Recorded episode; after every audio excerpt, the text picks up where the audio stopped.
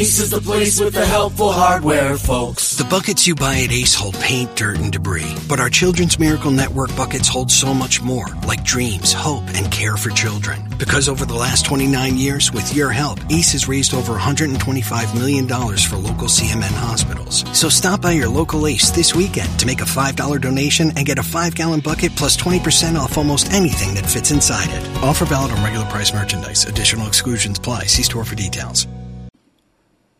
कहानी सुनो, में लीजिए आज सुनिए प्रेमचंद की लिखी कहानी बड़े भाई साहब। वाचन समीर गोस्वामी का है।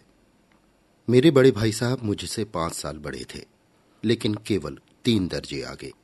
उन्होंने भी उसी उम्र में पढ़ना शुरू किया था, जब मैंने शुरू किया था। लेकिन तालीम जैसे महत्व के मामले में वह जल्दबाजी से काम लेना पसंद न करते थे। इस भवन की बुनियाद खूब मज़बूत डालना चाहते थे, जिस पर आलिशान महल बन सके। एक साल का काम तो दो साल में करते थे कभी कभी तीन साल भी लग जाते थे। बुनियादी पुख्ता ना हो तो मकान कैसे पायेदार बने? मैं छोटा था, वह बड़े थे। मेरी उम्र नौ साल की थी, वह चौदह साल के थे। उन्हें मेरी तंबीह और निगरानी का पूरा जन्म सिद्ध अधिकार था और मेरी शालीनता इसी में थी कि उनके हुक्म को कानून समझूं। वह स्वभाव से बड़े अध्ययनशील थे, हरदम किताब खोले बैठे रहते और शायद दिमाग को आराम देने के लिए कभी कॉपी पर, कभी किताब के हाशियों पर चिड़ियों, कुत्तों, बिल्लियों की तस्वीर बनाया करते थे। कभी कभी एक ही नाम या शब्द या वाक दस बीस बार लिख डालते। कभी एक शेर को बार बार सुंदर अक्षरों में नकल करते, कभी ऐसी शब्द रचना करते जिसमें ना कोई अर्थ होता, ना कोई सामंजस्य। मसलन एक बार उनकी कॉपी पर मैंने यह इबारत देखी। स्पेशल अमीना भाइयों भाइयों दरअसल, भाई भाई राधे श्याम श्रीयुत राधे श्याम एक घंटे तक इसके बाद एक आदमी का चेहरा बना हुआ था। मैंने बहुत चेष्टा की कि इस पहेली का कोई अर्थ निकालूं, लेकिन असफल रहा और उनसे पूछने का साहस न हुआ। वह नवी जमात में थे, मैं पांचवी में। उनकी रचनाओं को समझना मेरे लिए छोटे मुँह बड़ी बात थी। मेरा जी पढ़ने में बिल्कुल न लगता था। एक घंटा भी किताब लेकर बैठना पहाड़ था। मौका पाते ही हॉस्टल से निकलकर मैदान में आ जाता और कभी कंकरिया उछालता, कभी कागज़ की तितलियाँ उड़ाता और कहीं कोई साथी मिला तो पूछना ही क्या। कभी चार दीवारी पर चढ़कर नीचे कूद रहे हैं, कभी फाटक पर सवार उसे आगे पीछे चलाते हुए मोटर कार का आनंद उठा रहे हैं। लेकिन कमरे में आते ही भाई साहब का वह रौद्र रूप देखकर प्राण सूख जाते। उनका पहला सवाल होता, कहाँ थे? हमेशा यही सवाल उसी ध्वनि में पूछा जाता था और इसका जवाब मेरे पास केवल मौन था। न जाने मेरे मुँह से यह बात क्यों न निकलती कि जरा बाहर खेल रहा था। मेरा मौन कह देता था कि मुझे अपना अपराध स्वीकार है और भाई साहब के लिए इसके सिवा और कोई इलाज ना था कि स्नेह और रोष से मिले हुए शब्द में मेरा सत्कार करें। इसी तरह अंग्रेज़ी पढ़ोगे तो ज़िंदगी भर पढ़ते रहोगे और एक हर्फ ना आएगा। अंग्रेज़ी पढ़ना कोई हँसी खेल नहीं है कि जो चाहे पढ़ ले। नहीं तो ऐरा गहरा नत्थु खैरा, सभी अंग्रेज़ों के समान विद्वान न हो जाते। यहाँ दिन रात आँखें फोड़नी पड़ती हैं और खून जलाना पड़ता है। तब कहीं यह विद्या आती है। और आती क्या है? हाँ कहने को आती है। बड़े बड़े विद्वान भी शुद्ध अंग्रेज़ी नहीं लिख सकते। बोलना तो दूर रहा। और मैं कहता हूँ, तुम कितने घोंघा हो कि मुझे देखकर भी सबक नहीं लेते? मैं कितनी मेहनत करता हूँ, तुम अपनी आँखों से देखते हो। अगर नहीं देखते तो यह तुम्हारी आँखों का कसूर है, तुम्हारी बुद्धि का कसूर है। इतने मेले तमाशे होते हैं, मुझे तुमने कभी देखने जाते देखा? रोज ही क्रिकेट और हॉकी मैच होते हैं, मैं पास नहीं फटकता हमेशा पढ़ता रहता हूँ, उस पर भी एक एक दर्जे में दो दो तीन तीन साल पढ़ा रहता हूँ। फिर तुम कैसे आशा करते हो कि तुम यो खेल कूद में वक्त गंवा कर पास हो जाओगे? मुझे तो दो तीन साल लगते हैं, तुम उम्र भर इस दर्जे में पढ़े सड़ते रहोगे। अगर तुम्हें इस तरह उम्र गंवानी है तो बेहतर है घर चले जाओ और मज़े से गुल्ली डंडा खेलो। दादा की गाड़ी कमाई के रुपए क्यों बर्बाद करते हो? मैं ये लताड़ सुनकर आँसू बहाने लगता। जवाब ही क्या था? अपराध तो मैंने किया। लताड़ कौन सा है? भाई साहब, उपदेश की कला में निपुण थे। ऐसी ऐसी लगती बात कहते ऐसे ऐसे सूखती बाढ़ चलाते कि मेरे जिगर के टुकड़े टुकड़े हो जाते और हिम्मत टूट जाती। इस तरह जान तोड़कर मेहनत करने की शक्ति मैं अपने में न पाता। और उस निराशा में जरा देर के लिए मैं सोचने लगता, क्यों ना घर चला जाऊँ? जो काम मेरे बूते से बाहर है, उसमें हाथ डालकर क्यों अपनी ज़िंदगी खराब करूँ? मुझे अपना मूर्ख रहना मंजूर था, लेकिन उतनी मेहनत से तो मुझे चक्कर आ जाता था। लेकिन घंटे दो घंटे बाद निराशा के बादल फट जाते और इरादा करता कि आगे से खूब जी लगाकर पढ़ूँगा। चटपट एक टाइम टेबल बना डालता, बिना पहले से नक्शा किए कोई स्कीम तैयार किए, काम कैसे शुरू करूँ? टाइम टेबल में खेल कूद की मद बिल्कुल उड़ जाती। प्रातःकाल उठना, छह बजे मुँह हाथ धोना, नाश्ता कर पढ़ने बैठ जाना। छह से आठ तक अंग्रेज़ी, आठ से नौ तक हिसाब, नौ से साढ़े नौ तक इतिहास, फिर भोजन और स्कूल। साढ़े तीन बजे स्कूल वापस होकर आधा घंटा आराम, चार से पाँच तक भूगोल, पाँच से छह तक ग्रामर, आधा घंटा हॉस्टल के सामने ही टहलना, साढ़े छह से सात तक अंग्रेज़ी कंपोजिशन, फिर भोजन करके आठ से नौ तक अनुवाद। नौ से दस तक हिंदी, दस से ग्यारह तक विविध विषय, फिर विश्राम। मगर टाइम टेबल बना लेना एक बात है, उस पर अमल करना दूसरी बात। पहले ही दिन से उसकी अवहेलना शुरू हो जाती। मैदान की वह सुखद हरियाली, हवा के वे हल्के हल्के झोंके, फुटबॉल की उछल कूद, कबड्डी के दांव घात, वॉलीबॉल की वह तेज़ी और फुर्ती मुझे अज्ञात और अनिवार्य रूप से खींच ली जाती, और वहाँ जाते ही मैं सब कुछ भूल जाता। वह जानलेवा टाइम टेबल वह आँख फोड़ पुस्तकें, किसी की याद न रहती, और फिर भाई साहब को नसीहत और फजीहत करने का अवसर मिल जाता। मैं उनके साय से भागता, उनकी आँखों से दूर रहने की चेष्टा करता। कमरे में इस तरह दबे पाँव आता कि उन्हें खबर न हो। उनकी नज़र मेरी ओर उठी और मेरे प्राण निकले। हमेशा सिर पर नंगी तलवार सी लटकती मालूम होती।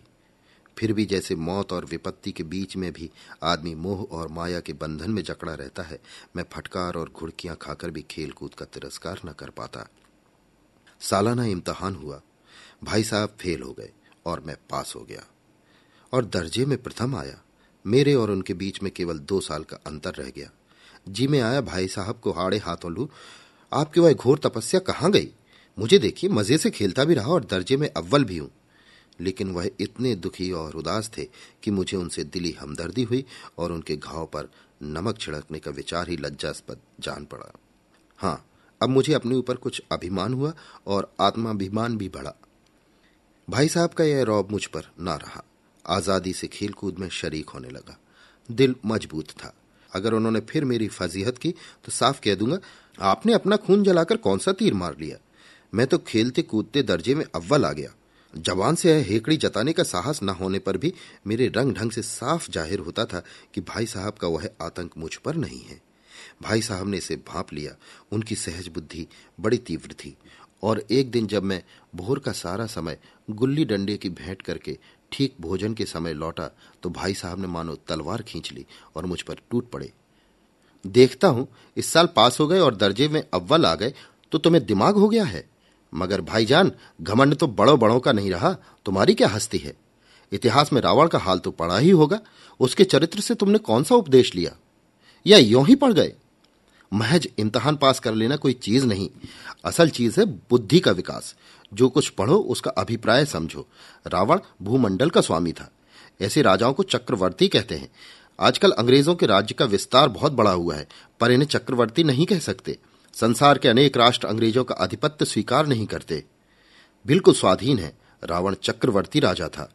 संसार के सभी महीप उसे कर देते थे बड़े बड़े देवता उसकी गुलामी करते थे, आग और पानी के देवता भी उसके दास थे, मगर उसका अंत क्या हुआ? घमंड ने उसका नाम निशान तक मिटा दिया, कोई उसे एक चुल्लू पानी देने वाला भी ना बचा।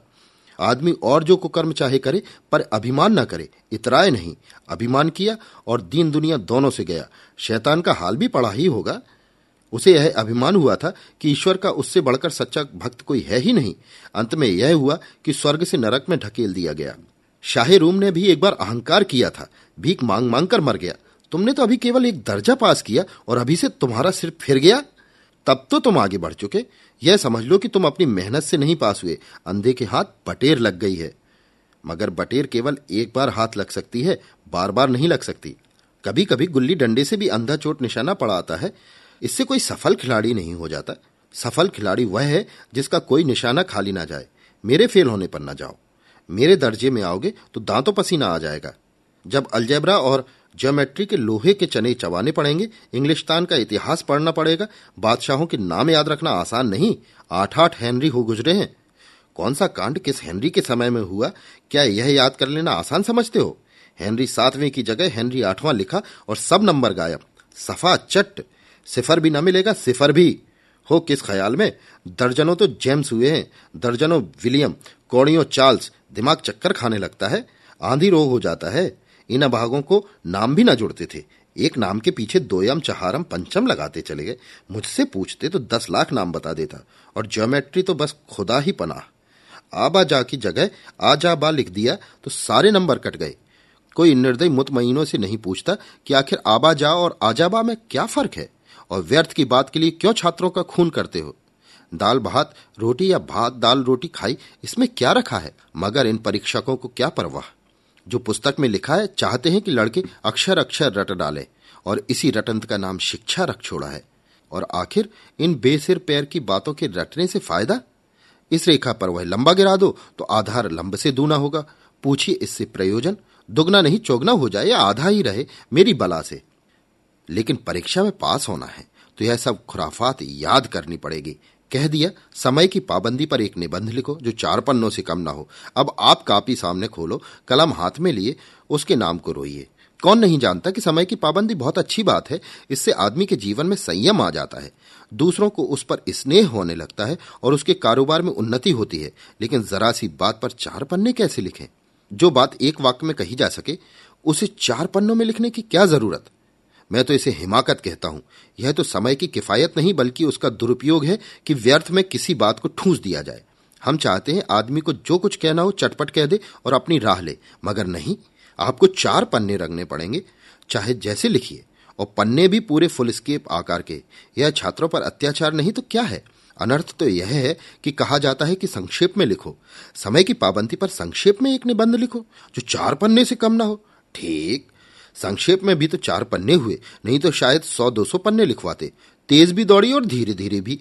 है उल्टी बात या नहीं? बालक भी इतनी सी बात समझ सकता है, लेकिन इन अध्यापकों को इतनी तमीज भी नहीं, उस पर दावा है कि हम अध्यापक हैं। मेरे दर्जे में आओगे लाला तो ये सारे पापड़ बेलने पड़ेंगे, और तब आटे दाल का भाव मालूम होगा। इस दर्जे में अव्वल आ गए हो तो ज़मीन पर पाँव नहीं रखते। इसलिए मेरा कहना मानिए, लाख फेल हो गया हूँ, लेकिन तुमसे बड़ा हूँ। संसार का मुझे तुमसे ज़्यादा अनुभव है। जो कुछ कहता हूँ उसे गिरह बांधिए, नहीं तो पछताइएगा। स्कूल का समय निकट था, नहीं तो ईश्वर जाने है उपदेश माला कब समाप्त होती। भोजन आज मुझे निस्वाद लग रहा था। जब पास होने पर यह तिरस्कार हो रहा है तो फेल तो फेल हो जाने पर शायद प्राण ही ले लिए जाए। भाई साहब ने अपने दर्जे की पढ़ाई का जो भयंकर चित्र खींचा था, उसने मुझे भयभीत कर दिया। कैसे स्कूल छोड़कर नहीं भागा? यह ताज्जुब है। लेकिन इतने तिरस्कार पर भी पुस्तकों में मेरी अरुचि ज्यों की त्यों बनी रही। खेलकूद का कोई अवसर हाथ से ना जाने देता। पढ़ता भी था, मगर बहुत कम। बस इतना कि रोज का टास्क पूरा हो जाए और दर्जे में जलील न होना पड़े। अपने ऊपर जो विश्वास पैदा हुआ, वो फिर लुप्त हो गया और चोरों का सा जीवन कटने लगा।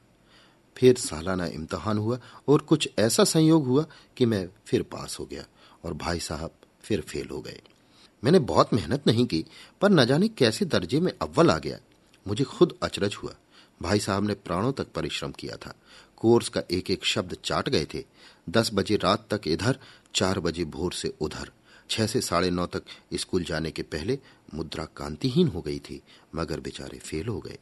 मुझे उन पर दया आती थी। नतीजा सुनाया गया तो वे रो पड़े और मैं भी रोने लगा। अपने पास होने की खुशी आधी हो गई। मैं भी फेल हो गया होता तो भाई साहब को इतना दुख ना होता, लेकिन विधि की बात कौन टाले? मेरे और भाई साहब के बीच अब केवल एक दर्जे का अंतर और रह गया था। मेरे मन में कुटिल भावना उदय हुई कि कहीं भाई साहब एक साल और फेल हो जाए तो मैं उनके बराबर हो जाऊँ। फिर वह किस आधार पर मेरी फजीहत कर सकेंगे? लेकिन मैंने इस कमीने विचार को दिल से बलपूर्वक निकाल डाला। आखिर वह मुझे मेरे हित के विचार से ही तो डांटते हैं। मुझे उस वक्त अप्रिय लगता है अवश्य, मगर यह शायद उनके उपदेशों का ही असर हो कि दनादन पास होता जाता हूँ और इतने अच्छे नंबरों से। अब की भाई साहब कुछ नर्म पड़ गए थे। मुझे कई बार डांटने का अवसर पाकर भी उन्होंने धीरज से काम लिया।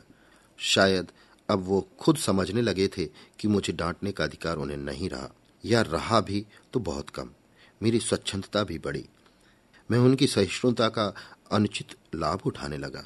मुझे कुछ ऐसी धारणा हुई कि मैं तो पास हो ही जाऊँगा, पढ़ूं या ना पढ़ूं। मेरी तकदीर बलवान है। इसलिए भाई साहब के डर से जो थोड़ा बहुत पढ़ लिया करता था, वह भी बंद हो गया। मुझे कनकौए उड़ाने का नया शौक पैदा हो गया था और अब सारा समय पतंगबाजी को ही भेंट होता था।